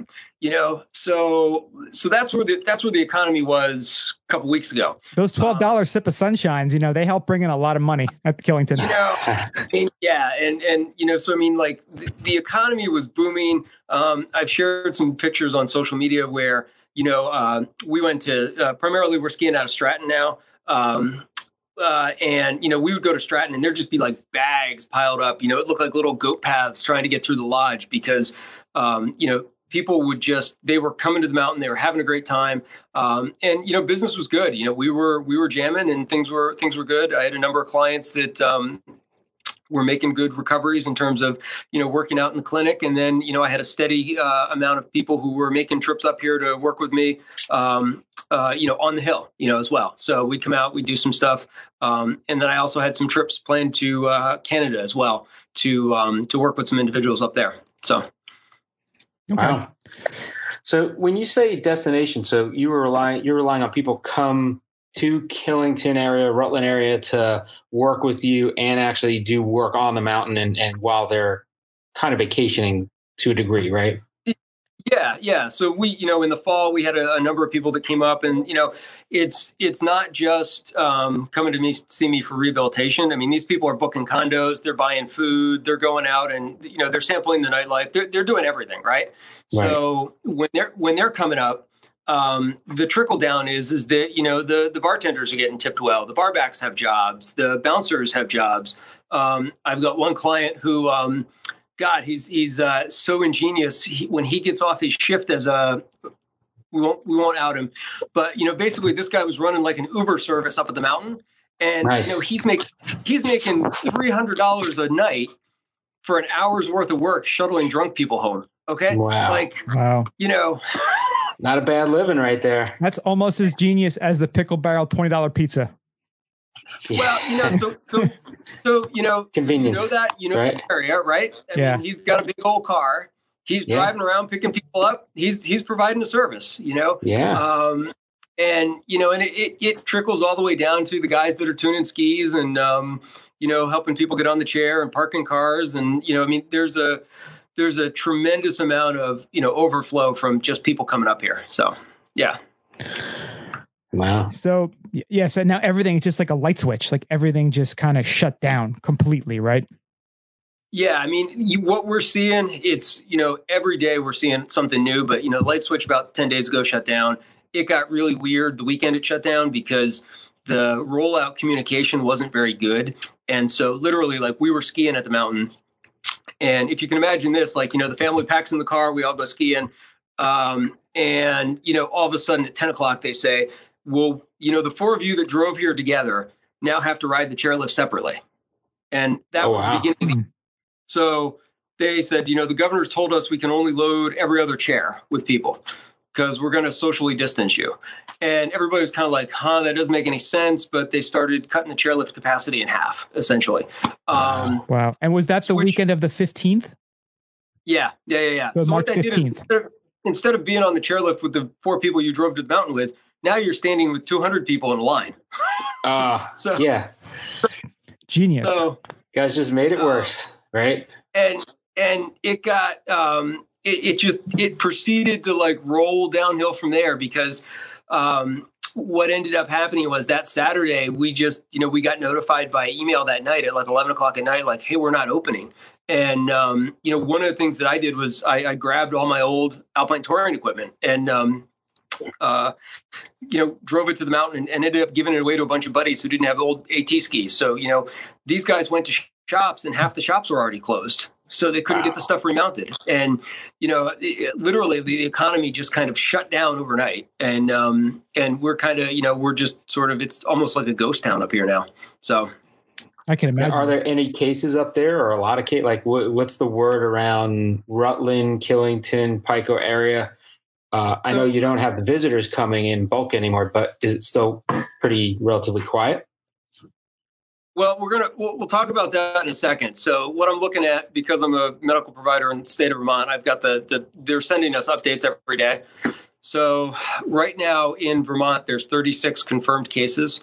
Um, the average age of the confirmed case is 72 and a half years old. Uh, about half of them are male. Um, most of them have some comorbidities uh, and have some other things that they're fighting as well. Um, and I want to believe, I want to say that we've had 13 deaths so far. So uh, incredibly tragic and something that you're not, um, you know, we're, we're, we're just seeing the tip of the iceberg on this right now. Wow. Well, I guess what's tricky too, though, is right now they're when they're confirmed or they're saying coronavirus COVID nineteen deaths. We're not yeah. quite sure what's causing it, right? Because it seems like most folks have some sort of additional medical condition, whether it's been diagnosed or non-diagnosed, that's been uh, a, either a trigger or part of what's causing the uh, the death. Yeah, I mean, most of the individuals have some sort of pulmonary, uh, you know, issue as well. There's also a testing bias because you know if you're the average person on the street, they're not going to test you right now, um, right? Because you know they have limited test capacity, and most of those people who are being tested are in the hospitals. Yeah, because I know I uh, when yeah. I last time I was in Vermont, it was the uh, the weekend before the shutdown. So I was up at Oak Magic and Okemo the weekend of sixth through the eighth, and I actually came okay. home and got the flu two days later and I uh, I went in for you know to the doctor and actually I felt so lousy I actually went in for um uh they gave me the flu test and I did test positive for flu A and I got put on Tamiflu okay. and it went through my system in like three days and I was back to normal. Um, so me, luckily, I'm, okay. I'm, young, I'm healthy. I didn't have any other respiratory issues, nothing asthma, nothing pulmonary. So now I was not tested for the coronavirus because again, it was still a little bit early then but I did test positive for the flu. Um, which again is that's still floating right. around as well. So, I mean, and again, that was back in like the first into the second week of March when things were very different. What have you? Right. How have you seen the um the evolution in this disease? Kind of people's seriousness, the way they were taking it. Because at first, you know, a lot of us, me included, was like, eh. It's like the flu. It's no big deal. We'll all get through it. And then you kind of start seeing all these cases pop up. Um, and how it's yeah. been affecting the community? Uh, you know, I think uh, it's it's kind of divided the community because you still have um, you still have a lot of people that want to go out and they want to they want to be skiing, they want to be doing you know mountain biking now, and um, and and they're not really taking this very seriously. So you still see a lot of people, um, sort of adults behaving poorly, if you will, because the mountains finally had to shut everything down because you know if somebody gets hurt right now um, the hospitals don't really have capacity to handle that and mm. um, even if you were to you know require like a rescue situation you know you're putting probably a couple dozen rescuers at risk and you're also burning through protective gear at the same time right because nobody wants to come and and you know transport you to the hospital unless they're wearing a face mask and gloves and and they know that they're going to be safe. So um, the other thing that's happening is is that the hospitals have sort of uh, to decrease foot traffic. They've closed a lot of their uh, non-essential offerings right now. So um, you know they're kind of running a skeleton crew to help uh, you know prevent the spread, so to speak. Wow, that's something that it's so easy to lose sight of because I know we have you know one of the stories I'm sure you saw in the last couple days is that Tuckerman's shut down completely because I guess it was was it Saturday? They had 400 plus visitors up there and that's a great point you make that yeah hospitals don't have the staff. The emergency staff is not going to be there to come save you if you do have a medical condition or have an injury or uh, an accident there. And that's something that's right. so easy for us to forget about or lose sight of or not think about at all. We just think about us going out there and, you know, making our turns. Well, like right. you mentioned, it's not and, a know, one for one either, right? Like you're, it, it's not just one person you're taking out of helping people at a hospital. You're, you're getting multiple people to help one person potentially that got hurt on a mountain or got hurt doing something that they probably shouldn't have been doing at this time. And you're putting not just them in jeopardy, but you're also taking that capacity away from the hospitals that's serving a lot more people than the one idiot that's on the mountain right now. Right. And, you know, now, uh, you know, the hospitals are trying to coordinate with the nursing homes and they're trying to coordinate with uh, EMS services. And so if there's a choice between getting the idiot off the mountain or, you know, maybe getting grandma to the hospital, you know, that's a, that's a real issue right now. Yeah. I mean, I'm down in Florida and people are still out biking and stuff. They, they finally closed the beaches down. And thank God they did because people were just coming down to party from other places, not even Florida. And, you know, the attitude was, oh, you know, I'm going to party and nobody's going to stop me. But what people didn't realize is, okay, it's fine if you get sick and you want to take that ownership of doing that. But how many other people are you going to get sick that might not be as healthy as you? So I'm glad you made that point because that was one of the things that we had in our uh, original things to chat about was why you should stay out of the backcountry. And again, it's so easy to go. You know what? I know what I'm doing. I'll be fine. But that's that's the the magical, beautiful, terrifying thing about skiing is you may have all the confidence in the world, you know what you're doing, and a circumstance comes up that puts you in a precarious situation. And maybe this time you won't get out of it. And if there's no one to help you, you could be, it could be fatal, your injury. But I'm sure some people right. won't listen. Right. They'll still and, do what they're going to do. but we can only no, but, but to educate people and to at least bring up this kind of topic as to why you shouldn't. This is, I think, this is great information. So, Brian, you were saying that. Um, so you are an Ikon pass holder, correct? Yes, that's correct. Yep. And I guess whatever measures that uh, Alterra took or didn't take seems to have a uh, left a bad taste in your mouth regarding the cancellation of the season. Do you want to uh, you want to go into detail a bit, or like what's been your experience so far?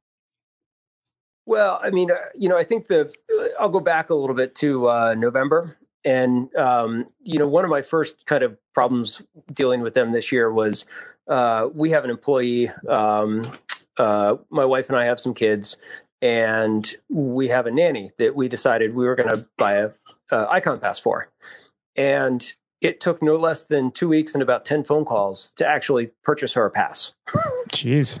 And, and what occurred to us was that um, you know just in a in a business model where you're not face to face with your customers there was no impetus for anyone to get back to you on anything and you know what's sort of happened since the mountains have closed is that you know uh, you know even killington we're also killington season pass holders and we belong to the pico club uh, as well as as you know being skiers there and um, uh, you know, they've all had really good communication. You know, um, they've all said, "Hey, here's what we're doing." Even this week, uh, JP came out and said, "We're going to give everybody, you know, th- this is what we're going to how we're going to help people move forward."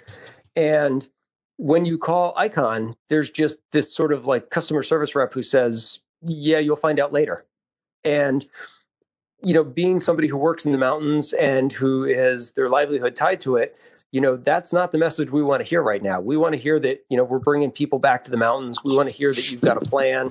Um, you know we want to hear that there's there's support for um, you know the industry quite frankly recovering at this point yeah and it's it just seems like right now it's it's so early but to to kind of shut off and just say we're closing down and then say nothing afterwards.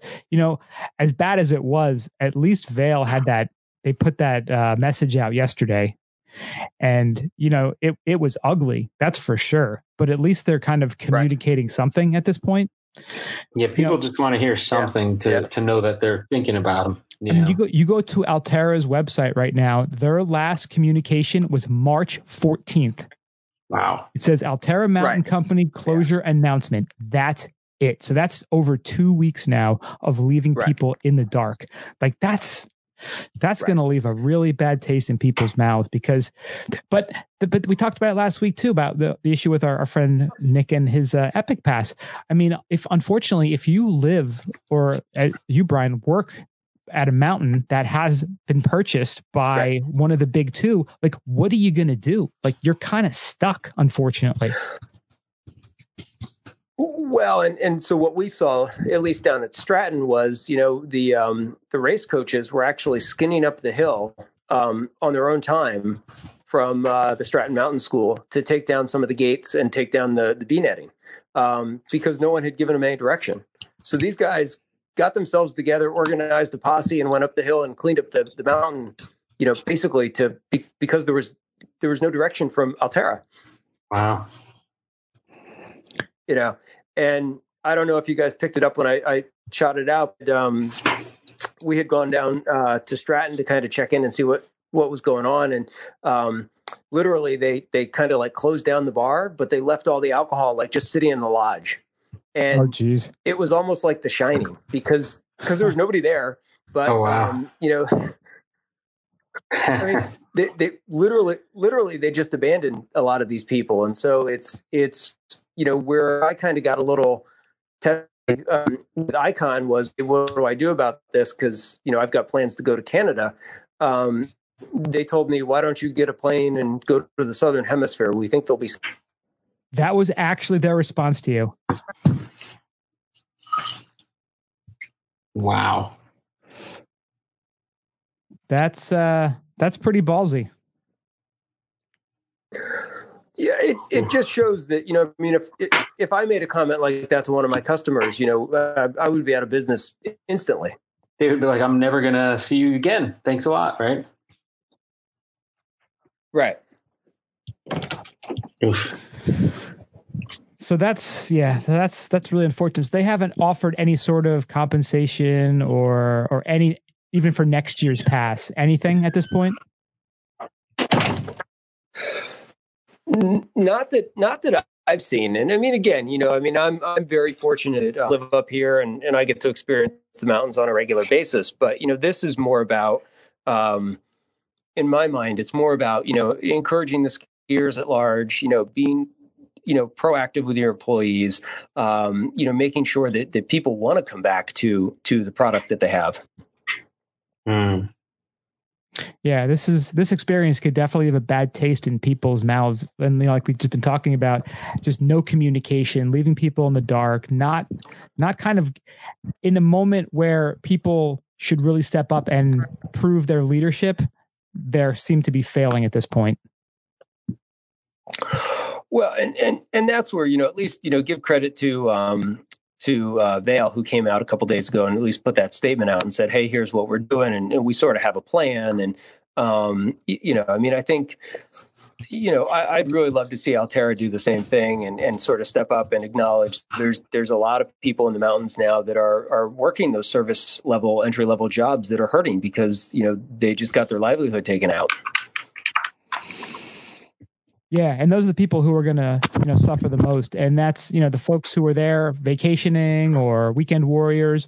They're the ones who are going to notice that too. They're like, hey, where's, you know, why isn't this service available and why isn't this service available? It's like, well, because this person who is doing it is not getting paid. They're not supporting him, and now they they are SOL and had to find another job. Well, I really think you know with those passes, it's yeah. it's going to come out to next year. Eh, people are going to see they're going to see like who who really selects the pass versus looking at getting a season pass to your local mountain, right? Well, and you know, unfortunately now they sort of have the two empires, and you either buy their pass or you don't, and um, you know that's not really that's not really endearing anyone uh, to the sport. I don't think it's not right. really a choice. It's kind of a almost like a forced forced bending of the knee to one or the other. Well, then you start looking at the independents, right? Like a Magic Mountain or something like that, where if you're in the area versus going in with one of the big passes, well, maybe you do something local. It's an option, and I think the Indie Pass actually announced a few weeks ago that they were gonna if if you had purchased the Indie Pass, which granted is a lot less expensive than an Epic or an Ikon, if you hadn't used it, they were giving you a 100% refund on it. And if you had used it even one or two days, they were giving you a certain chunk. I forget the number, uh, at least 100 and I think maybe 100 or 175 back from the pass, which I thought was a was a really a really bold and like uh, customer friendly gesture. But again, that's the indie Pass. Well, they don't have they don't have stockholders they have to uh, you know aren't responsible to like Vail does, and I know Alterra being private, but they still have you know uh, private stockholders that are you know expecting some sort of return on their investment. Yeah, and and I think you know that's uh, you know again you know this is um, you know I'm in a fortunate position where you know I think you know we'll be fine and and we'll be able to weather this, but I think you know we're missing the point, folks that are working for tips or you know they're dependent on jobs as me. Mm-hmm. Yeah, those and those are the people who are going to suffer and who may go, you know what? I'm not dealing with this next season. I'm going to go just get a full time job somewhere else. And now you're going to have to, you know, right. fill those positions next season. Hopefully, you're not going to wood, everything's back to normal for next season. You need to get some people with some experience to come in there, and those people might not exist. So it's going to be, it could be tricky. And, and, you know, and I, you know, here I think the um, structure was already tasked, you know, taxed with, um, you know, the Ikon Pass, and uh, you know, I think they were running a little thin on employees to begin with. So it, will be interesting to see how it how it goes down for next next year. Yeah, so I guess we'll kind of hold tight and, and see how things go down. But uh, one thing you also mentioned too in, in our uh, our our text chats is that you know you were mentioning how important it is now for skiers and snowboarders to make sure that they start working out, staying in shape now because it's it could be super easy to be quarantined and sit home and do nothing and and you know get out of shape which makes it harder to get back into shape. So do you have any any recommendations or things that you uh you can tips you can give us for making sure we we get ready for next season? Well, you know, what I would say is first of all, skiing's like the it's the worst sport to ever train any athlete in because you get to do absolutely nothing for nine months and then you get the brand new shiny gear and go bombing down. Oh. yeah. and you know, unless you go um, to South America, so of course. Just what's that?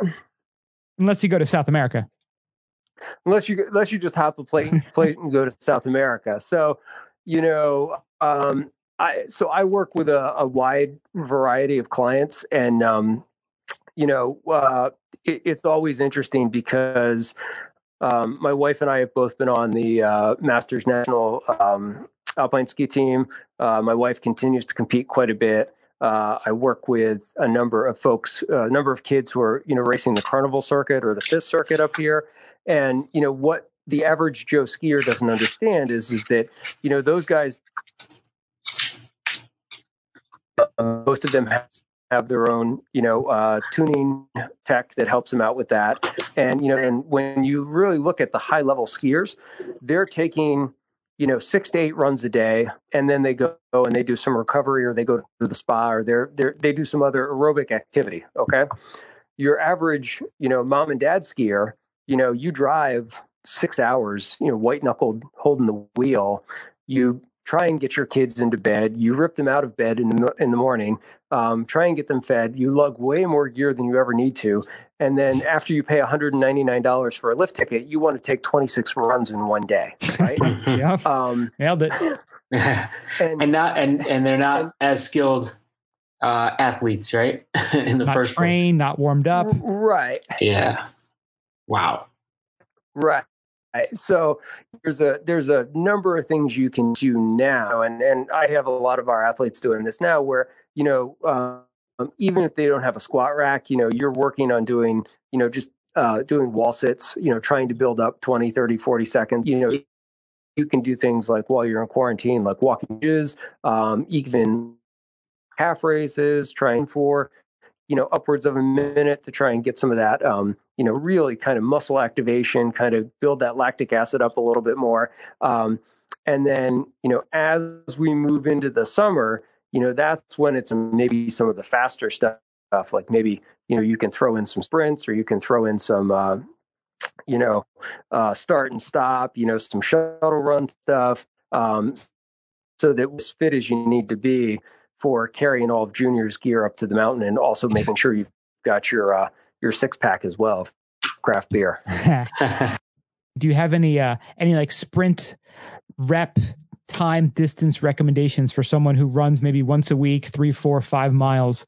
Uh, how like what sort of uh, breakdown for sprinting? So I, so if you look at the way that most skiers ski, you know, we, we, ski for like 90 seconds or so, and then we take a break and we, we, you know, catch our breaths on the side of the trail or wait for family. And, you know, um, I generally like to start people with like 50 yards. Okay. It's not the first, okay. first thing you go out and do, but, you know, sometimes a little bit of, you've got your base under you, you've done a little bit of running, um, you know, go out and set up two cones or, you know, run from like one telephone pole to the next and you know kind of really not 100% but maybe 90% speed uh, fully recover and then do that a couple times and what you'll find is it's way more important to be um, consistent than it is to be heroic so the guy who goes out and does six sprints once a week but he does it for 10 weeks leading up to the ski season is going to be way more successful than the person who um, you know, doesn't do anything, but then just hops on the first chair, right? And says, I'll ski my legs into shape. do people actually say that? I, I, don't think people can actually do it, but I know that we, we a lot of times people say, I'm just going to ski into shape. Oof. And those are people who uh, blow out their ACL the first or second run. Yeah. Brian, anything else you uh, you want to say? Anything that we can do as the ski community to uh, that you've seen that we can do to try to help out those folks who are maybe you know experiencing some some tough times right now? I think I think biggest thing we've got to be we've got to look at ourselves as a community. I know um, you know one of the things that folks are grappling with now is that yeah they're not really um, there's a versus them dynamic with the out of staters coming up, the tri-state area a little bit. Um, and I think we've got to kind of look at, you know, being respectful of everybody, you know, uh, observing the citizen shopping hours in the morning, you know, not taking your 16 packs of toilet paper if you only need one. And, you know, I think we need to be I'll, I'll toss this one at you um, that I heard yesterday, which was a newer stress to the areas. Um, we've actually heard, and I think the New York Times did an article on it, which I think exacerbated it a little bit. Um, we're seeing of um, pregnant women who are fleeing the city because they want to have their babies up here and not be in a in a hospital in New York right now, right? And I saw I that article yesterday a, too. Yeah. Wow. Yeah. So there's there's a there's a tendency to kind of have this, you know, this is my area, this is not your area mindset. And I think, you know, uh, we all have to understand that we all play a great part in this. And if somebody feels the need that they need to leave New York City, um, I know right now that uh, the state police and Vermont Transit are actually there people at the border who's coming in. Um, uh, I I think that we all just have to understand that everyone's got a place here, and um, it's not about me surviving this or you surviving it. It's about us surviving it.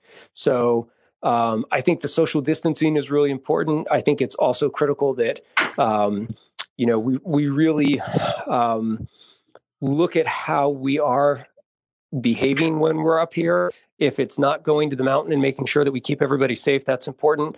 Um, my wife and I also live on an access point to the Appalachian Trail.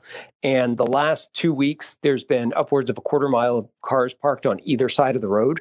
And and you know maybe that, that's okay, right? Um, it's split between in-state and out-of-state license plates, but you know if you see somebody hiking down those six to ten feet, and um, you know uh, we're hearing anecdotal stories of you know out-of-staters being attacked in uh, convenience stores and at the gas stations. So that wow, that's, that's something we got to let go by the way because that's bad. Yeah, um, yeah, we're, we're we're all in this together. Um, some clients who have out of state plates on their car because uh, they're here on a like a, a let's say, and um, they were telling me they got accosted in a uh, in a sandwich shop. They're trying to buy lunch because you know they weren't from. Uh, that stuff really has to go by the way because if our police and our EMS have to refer that nonsense, they're not able to meet the healthcare needs of the people who are in danger right now. Mm. Jeez, yeah, that's that's. Plus, it sets it up for you know people remember things. You know, how's it going to be going up there next year? Are people going to say, "Hey, screw it"? You know, I got accosted in in Vermont. I'm not going to go there. I'm going to go somewhere else. You know.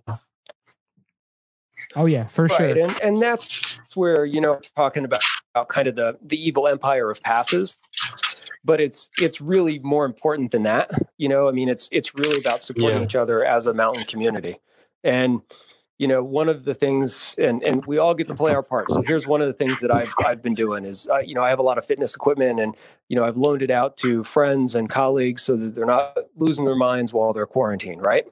Um you know i also know that the school districts are, are giving out free food and there's a number of us who are picking up the food and making sure that if somebody doesn't have a car um, you know we're getting it to the, the right place right? So you know now is a point to you know from a distance check in on your neighbors make sure that we're doing okay. Um, you know call your local school districts ask if they're having any difficulty getting food to children. Um, you know maybe you can swing by the school and pick up a bag lunch and drop it off at somebody's door. You know those are things that we can do now that, that kind of help each other. And um, uh, unfortunately one of the things that happened was uh, you know they shut down uh, a number of people were just shut down outright by the governor. So um, i pre-bought a couple months of haircuts from my barber because he's going to be out of work right now for a while and you know that's something that i would encourage you to do Yeah, Yeah, those are the people that it's so easy to take for granted. You just assume they're going to be there, and unfortunately, in this crazy time we're in, they they just might not be in six months. Well, that was all actually really awesome advice, Brian, and thank you for the for that very because you what you're where you're at and what you're doing is very unique to a, a lot of folks who you know the casual skiers or the even the hardcores who are just there to be on the mountain and and rip and then leave don't get that perspective. So this has been this has been really good. And uh, do you have any uh, any final thoughts? Yeah, I, we we need to make sure that um, yes, we want to hold the season pass you know purveyors accountable, but we also need to look beyond that. We need to look at our bartenders, to look at the people who are working the door at the restaurants, um, you know, and and it can it can be simple things. I mean, it's just you know if you've got a if you've got a favorite friend in Vermont, give them a call, make sure they're doing okay. You know, um, uh, you know that's that's really where I think it needs to be, and what license plate you've got on your car. I think we've all got to be, you know, respectful in the grocery store, looking out for one another, and uh, um, you know, causing as least drama as possible right now. Yeah, kindness is super important, and it, it's I don't think it's ever been more important. Yeah. All right, awesome. Well, Brian, thank you so much for your time. If people want to reach out to you, um, I know you're probably in an interesting spot now with with training and with um, both strength training and physical therapy. How can people reach out and get a hold of you? I can be reached at Alpine Athlete at Twitter. Um, I can also be reached at Brian R. Finch PT at gmail.com. And then I work uh, right down the road from Pico at uh, Chiropractic and Rehabilitation. And um, uh, you can find me there most days. reach out to Brian if you're going to be in that area. And thank you so much for your time and all these great tips because again, we we often look at things from our point of view in our little bubble. It's it's easy to to forget all the the bigger picture of where we're going, where we've been and uh how we really do need to take care of each other as a community. So thank you Brian for your time. Yeah, thanks a lot, man. And if you have old Vermont license and, plates, uh, you could probably make some good money selling them right now. we'll be we'll sell them to you at the border. There you go. Pick them up 5 miles down the road in Massachusetts. five miles before the border, before the checkpoint. See, you know what, what this time is making me realize is just how interdependent we all are, and um, yeah, I, I think the more that people can realize that, the better. That's this 100%. This is definitely making us see that. It's been a pleasure a lot. having you on. Thanks for your time. No worries. Have a great afternoon, guys. Thank Thanks. you too. You too, man. Hope you guys enjoyed that. If you want more info, like Brian mentioned, follow him, Alpine Athlete on Twitter. And if you want to send us an email, need more info, hit us up, skibumpodcast at gmail.com. Under the ropes. Mario, start us off. All right. Well, everybody's running around about coronavirus. A lot of people aren't looking right in their own backyard, especially in San Diego, where nearly a half mile tunnel was filled with over 4,000 pounds of drugs. uh, 1,300 pounds of cocaine, 86 pounds of, of meth, 17 pounds of heroin, and 3,000 pounds of marijuana were found with a street value of about $29.6 million. So this half long mine, half long, half mile long tunnel from Tijuana to San Diego uh, is where they found it. So they confiscated uh, narcotics, um, all this shit. Wow, it's crazy. The craziest thing is, so it was pretty much warehouse to warehouse, right? Tijuana and San Diego.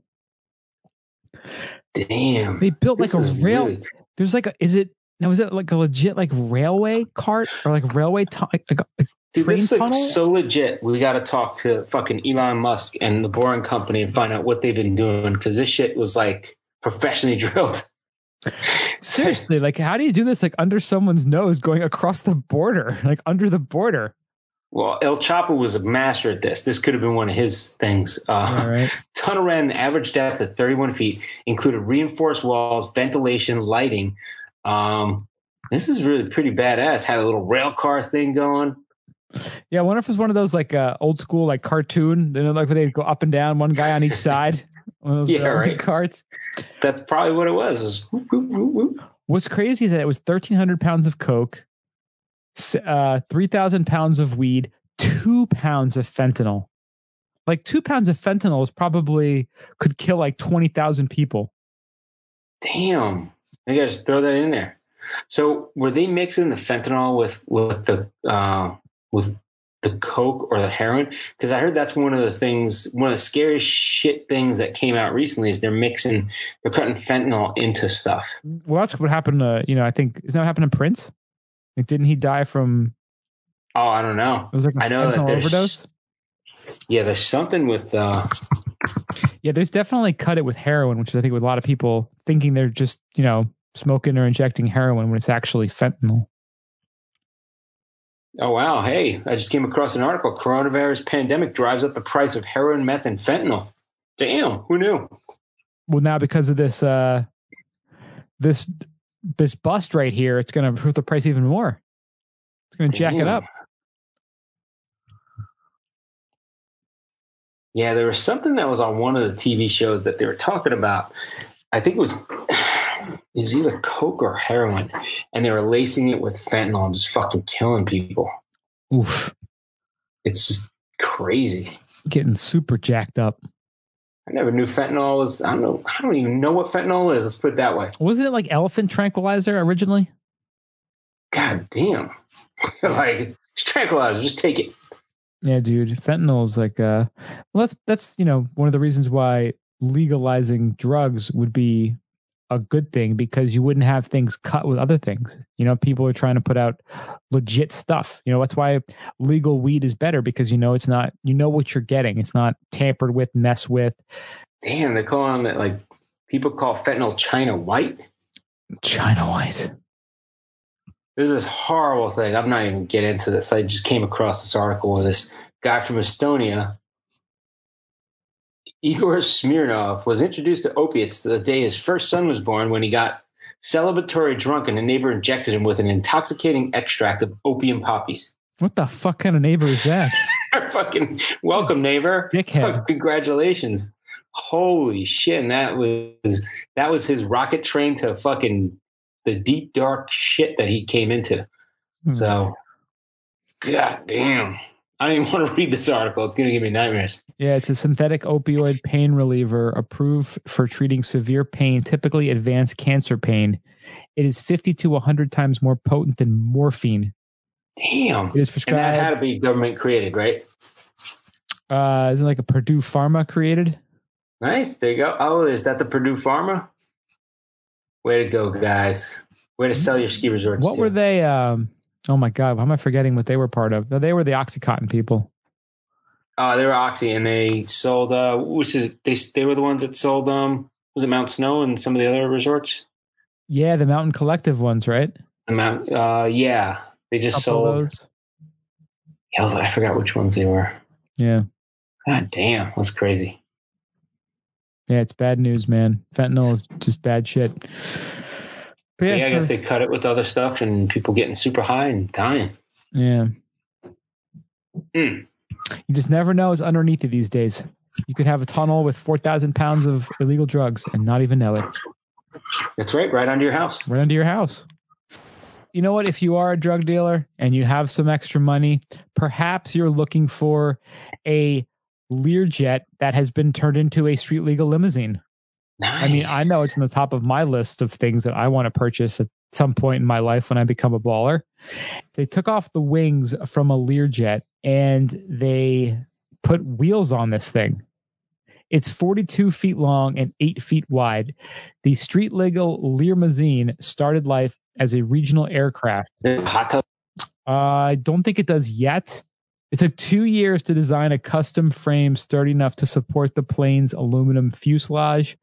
Electrical system and full suspension were developed from the ground up. Uh, finding off the shelf components to turn a plane into a car was evidently easier said than done. Sourcing a body shop with a big enough paint booth was too, but the limousine industry came together to make it happen.